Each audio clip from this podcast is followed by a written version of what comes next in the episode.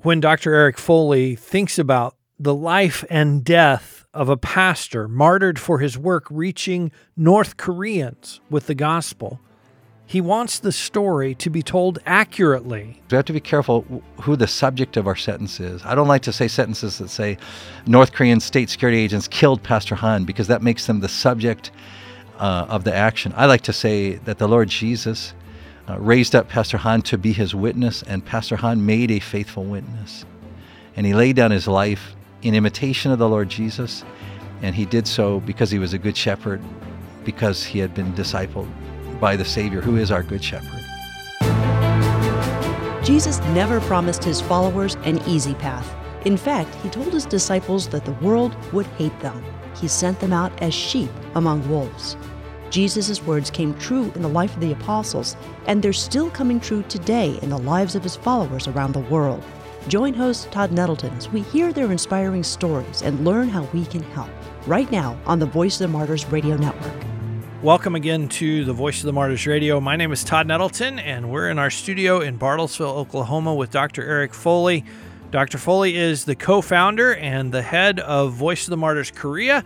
He's also the author of a book called These Are the Generations about a North Korean Christian family. Dr. Foley, welcome back to Voice of the Martyrs Radio. Thank you, Todd. We are going to talk today because the International Day of Prayer for the Persecuted Church is coming up. Yeah. Every year, the Voice of the Martyrs does a video to help churches sort of remind the people in the pews to pray for our persecuted brothers and sisters, to remind them of who we're praying for. And this year's video focuses specifically on North Korea. That's right. Uh, which is interesting because there there are stories, many stories from North Korea we can't tell. There are many stories we never hear. That's we'll right. hear those stories in heaven.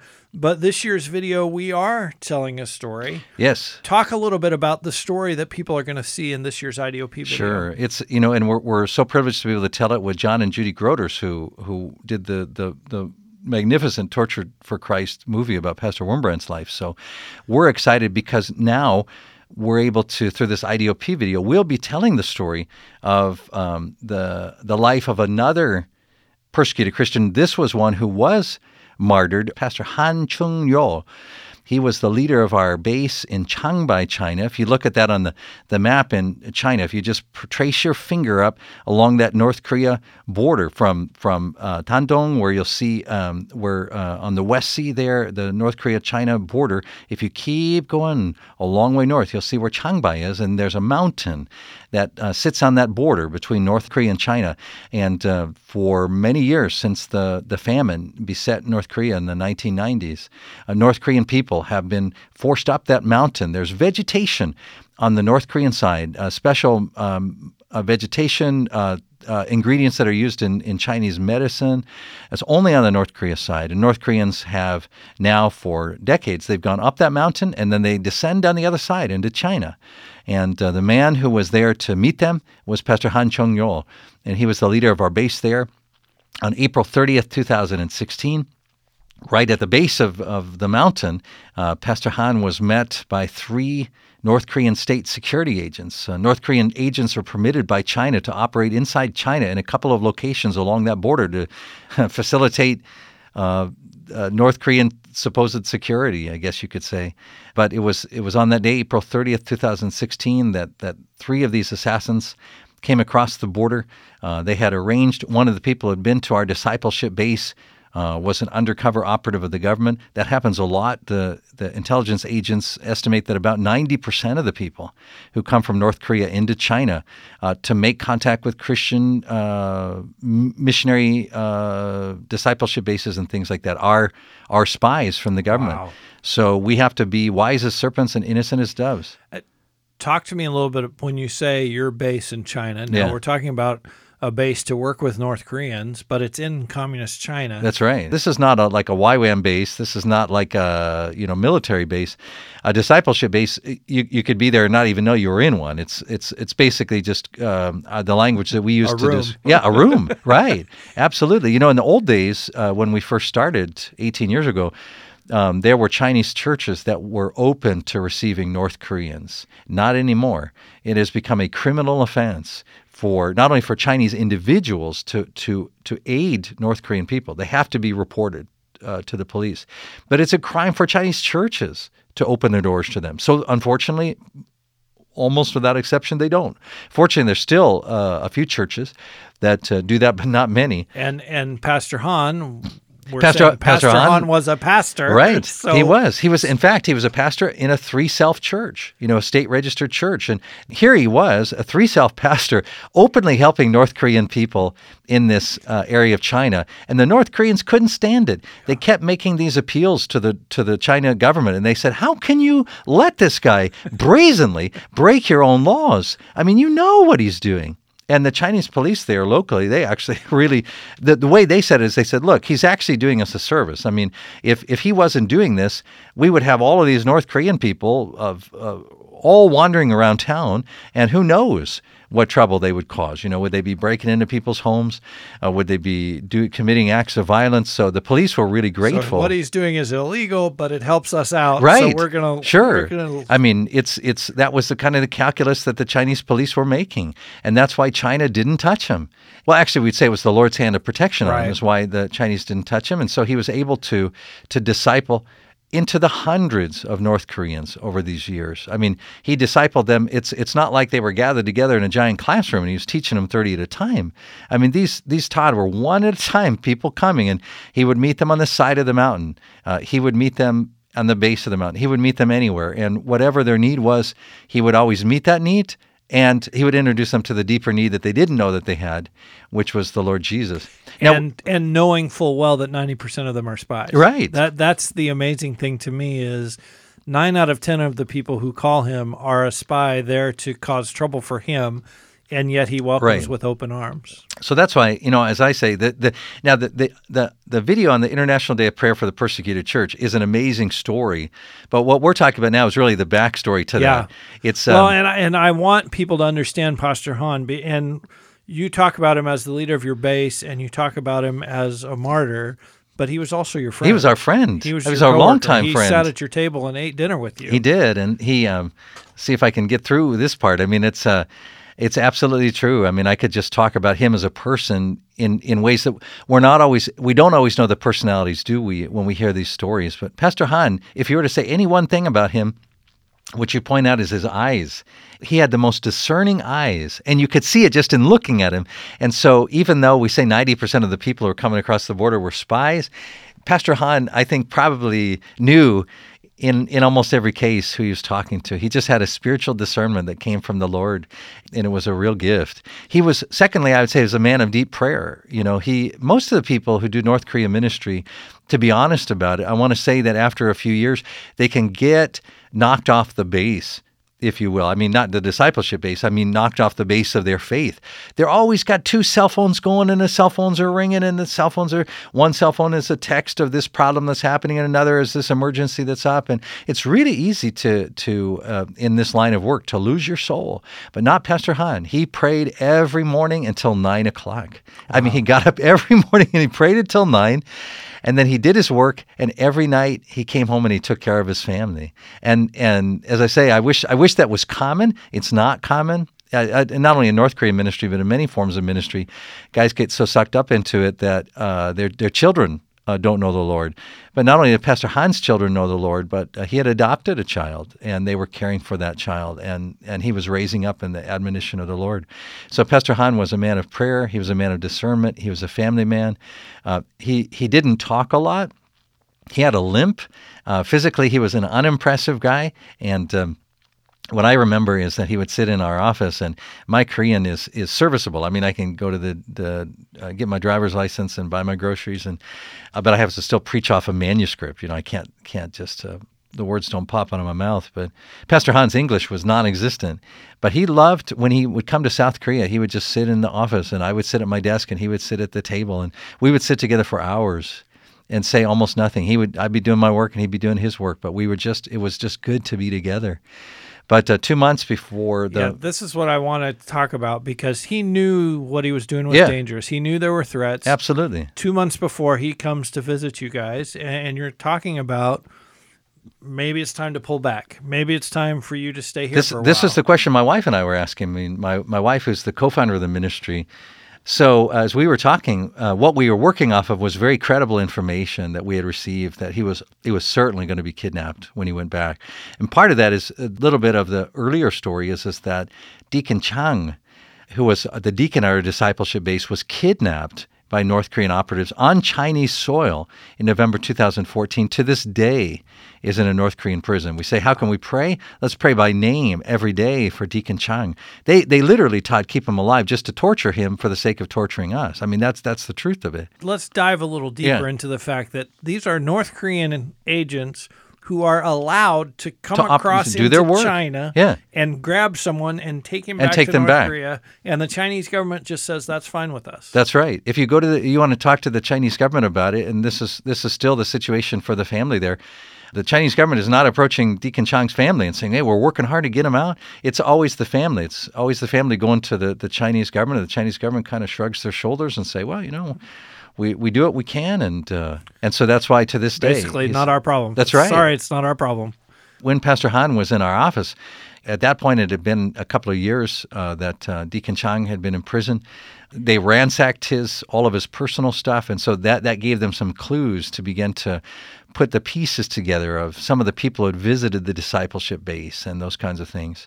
And so as a result of that, the North Korean government began to formulate a plan. And what we knew two months before Pastor Han was martyred was that we we we, we were certain they were going to kidnap him. North Korea almost never kills anybody because it it, it, it causes them more problems than it solves. So kidnapping and then uh, imprisonment, torture, death inside North Korea is usually the way that it goes. And so there we were talking with Pastor Han.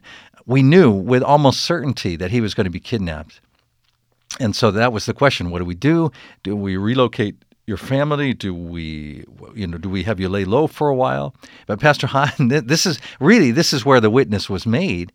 What he knew was, he said, the good shepherd cares for the sheep. So he knew where he needed to be. He knew that if if he was not there, other people would pay the price for his absence. That, it, that there would be not just him who would be kidnapped, but there would could potentially be dozens of people who could be interrogated both inside of North Korea and outside of North Korea. He knew he needed to go back and he needed to care for the flock that the Lord had entrusted to him.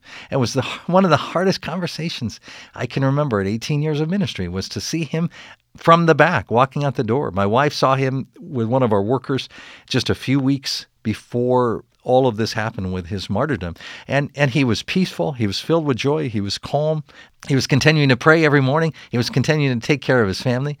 But on April 30th, he received a phone call. The phone call came from a, a person who had been to our discipleship base, a North Korean whom he had met and discipled, who it turned out was a person who had provided information to the North Korean government and had really had no choice but was being co opted into this operation.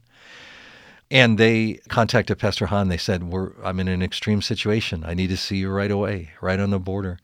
Come help me. And the shepherd will not desert the sheep. the shepherd didn't desert so the sheep. So the sheep called and he went. and he went and he went to the border and when he went to the border um, he was he was met as he stepped out of the car by these three North Korean state security agents and they have these little stiletto knives and they do their jobs very quickly very quietly it's once up through the heart once across the artery in the neck and um, and they're gone but in this case you know, you can see the hatred that they had for Pastor Han because they also stabbed him through the crown of the skull seven times. They placed him back in the car to, to have him bleed out. And so when he was discovered, uh, there was just thick, thick blood on the on the on the on the uh, the floor of the automobile. But the one thing that they could not take away was the expression on his face. The expression on his face was not an expression of agony. It was not an expression of fear. He had uh, the most amazing, calm expression on his Wow. face. Why the hatred? The, the, last time you were here, we talked about the fact that North Korea knows that the, the thing that is the biggest threat to them is the scripture, is Right. the Bible, is the teachings of Jesus Christ. Is that why the Absolutely. extra hatred for him? They beginning in in uh, 2015 to the United Nations in their rebuttal to the UN Religious Freedom Report, where they raise every year the concerns about religious freedom in North Korea, they for the first time described the work of missionaries as acts of terror. So, according to the North Korean government, Pastor Han was a terrorist. He was just like ISIS. And it's interesting because if you knew Pastor Han, the one thing that Pastor Han, I don't think he ever had a political thought in his life. You know, he was he was Korean by background, Chinese by citizenship. Uh, but his citizenship was in the kingdom of God. He, had, he could care less. In fact, there's so much I wish we could pack into that that uh, video for the International Day of Prayer. But one of the things that's not in there Pastor Han really didn't have any interest in North Korean ministry. The reason he got into North Korean ministry was because North Koreans started showing up at his door. And he simply felt that as a pastor, God had placed him there, and as a pastor, he should receive anyone who came to him. And so he did. And and and that's, you know, from the beginning to the end, he he he always told us, he said, I am not in North Korean ministry. He said, I am a pastor of the gospel of Jesus Christ. That's how he lived, it's how he died, and it's why he died. And the, the video from the International Day of Prayer Persecuted Church, what you'll see, you'll see the actor playing Pastor Han in the video. But the story that it tells is the story of one of the hundreds of people that Pastor Han discipled and how they reacted when they received the news that Pastor Han had been killed. And the news didn't come in the form of a quote, Pastor Han, our beloved right. uh, uh, man who discipled us in Christ has been martyred. What the what it came in was the form of a great enemy against the North Korean state has been has has we've taken him out. Yeah, we've taken him out, and so they were celebrating. These assassins are heroes in North Korea, wow. and they were being praised and lauded. And of course, the Pastor Han's disciples they could tell from uh, the information that was given. They knew would would instantly. They knew it was Pastor Han. And so the question is now what? And so that's what the video is about. Now what? What do we do? And so in the video, um, it's it's you know, to me, it's it's it's it's it's right up there with the Wurmbrand Torture for Christ movie. What what do we do? We continue the faithful witness, the next link in the chain, the next man up. You know, Pastor Han was discipled, and the and the person he discipled then in the video makes the witness, and it's an absolutely true story. Everything in in the video, we went to great lengths. The Groders were great. Everything from the costumes to, you know, obviously we couldn't couldn't film it on location. But all the details in the story, all of the quotes that appear in there are absolutely true. Wow. We're talking today on Voice of the Martyrs Radio with Dr. Eric Foley. He is the co founder of Voice of the Martyrs Korea. Eric, where does that courage come from? The the courage to be in a safe country like South Korea and know full well mm. there's threats of kidnapping, there's threats against my life, but I'm going to go back. I'm getting on the plane. I'm going tomorrow. Yeah. Where does that courage come from? you know, Todd, it's interesting. We've we've had 36 martyrs in Voice of the Martyrs Korea history. 36 men and women who are part of our team who have laid down their life for Christ, and you can imagine that. Um, of course, because we still care for their families and we continue on their work. Uh, many of their names we can't mention because they're still um, connected to people uh, in in these places where we do work. But I, I spend an awful lot of time at night staring at the ceiling and thinking. I think about the question, what do they have in common? What do all of these martyrs have in common? And you know, it's interesting because what I would have thought before I spent a lot of time staring at the ceiling was that they had in common a kind of a courage, a holy boldness.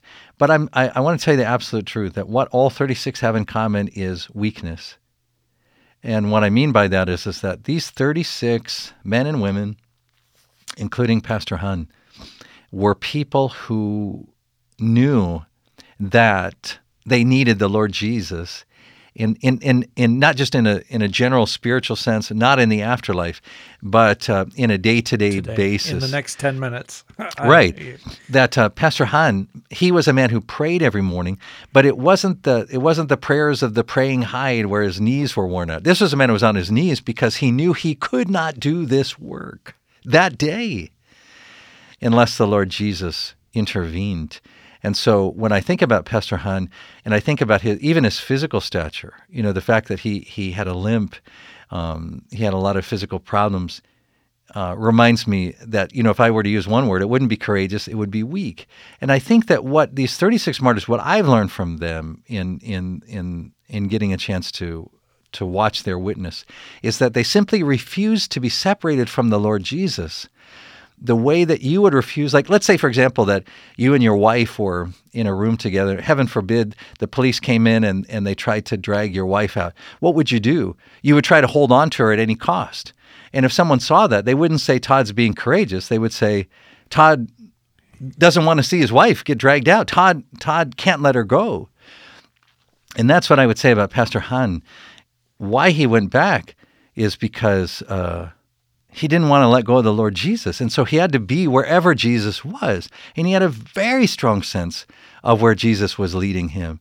And so to him, I think the idea of being in a you know what we would say is a safe place you know getting his family moving his family to him would be terrifying because his only thought is he wanted to be wherever jesus had directed him and so um, it's different in every case, isn't it? We can't have a uniform way of saying it. It must be this way in one way. Every story is different. But what I know in looking at Pastor Han is, is that he went back to Changbai not to be a hero, but because he didn't want to let the Lord Jesus go. And the Lord Jesus went back to Changbai, and Pastor, Pastor Han followed him there. And the Lord Jesus went to the border, and Pastor Han followed him there. He didn't die because he was deceived and and uh, you know we always have to be careful as Christians. We have to be careful who the subject of our sentence is. I don't like to say sentences that say North Korean state security agents killed Pastor Han because that makes them the subject uh, of the action. I like to say that the Lord Jesus uh, raised up Pastor Han to be his witness, and Pastor Han made a faithful witness, and he laid down his life in imitation of the Lord Jesus, and he did so because he was a good shepherd, because he had been discipled uh, by the Savior, who is our Good Shepherd. And I find it amazing that even in death, the expression on his face was not one of terror. Not at all. It was yeah. one of, I'm going to heaven today. And you know, it was such a struggle to um, the Chinese government in, intervened and interfered in every possible way in his funeral. Even in, in to this day, the investigation is in his into his death remains open which is is not to say that there's any investigation happening right. into his death. Um, as you know from the countries that we work with, investigations remain open because it gives governments the opportunity to finish the things that they want to finish off. And and so one of the things in this case is we know the names of the men who killed Pastor Han. We know uh, they are heroes in North Korea. We know that uh, they have received great compensation in this life for what it was that they did. But at his funeral, um, uh, they worked very hard to make it so that it was a small funeral. They made it difficult for the family. They didn't let anyone touch his body. They they blocked off all of you know they, they covered him up so that you couldn't see the, the the the scars of his martyrdom. But you know what they couldn't cover up? His face. They couldn't cover up the expression on his face and it wasn't an expression with you know with his lips twisted in agony and his eyes bulging out. It's like Pastor Wurmbrand says in the in the movie. Do you remember that scene when he's sitting across from the uh, the prison warden, and the prison warden is talking about shooting him, and he said, oh, "If you do that, I'll I'll go to the person I love." Was, this was an expression on his face of going to see the one that he had loved, and he simply refused to be separated from. Dr. Foley, thanks for being our guest this week. Yeah, thanks, Todd. You've been listening to the Voice of the Martyrs Radio. As always, you can find us online at vomradio.net. You can hear this conversation again. You can also hear our previous conversations with Dr. Eric Foley. And I encourage you this week pray. Thousands and thousands of people are going to be inspired by this video. And I hope thousands and thousands of VOM radio listeners We'll be in prayer for the families who lived this story and are still living it today inside of North Korea. You can see the video telling the story of Pastor Han and download it to show in your church or your Sunday school class or your Bible study group at vomradio.net slash IDOP for International Day of Prayer. That's vomradio.net slash IDOP. And if you're saying, well, International Day of Prayer for the Persecuted Church is already over and we didn't do anything, don't let that stop you. Do something next Sunday. Do something the Sunday after that. Show the video. Pray together with your church family for the people of North Korea and especially for the persecuted believers there. I hope you'll join us next week. We have a special episode planned for the weekend of the International Day of Prayer for the Persecuted Church. We're going to honor the life of John Chau, the young man who gave his life to reach the people of North Sentinel Island. We'll be talking with Dr. Mary Ho. She is the leader of All Nations, the ministry that sent John Chau to the Sentinel Islands. And we're going to learn more about how God called him and how John went, knowing very well that he was risking his life. You won't want to miss that conversation, so please be back with us again next week, right here on the Voice of the Martyrs Radio Network.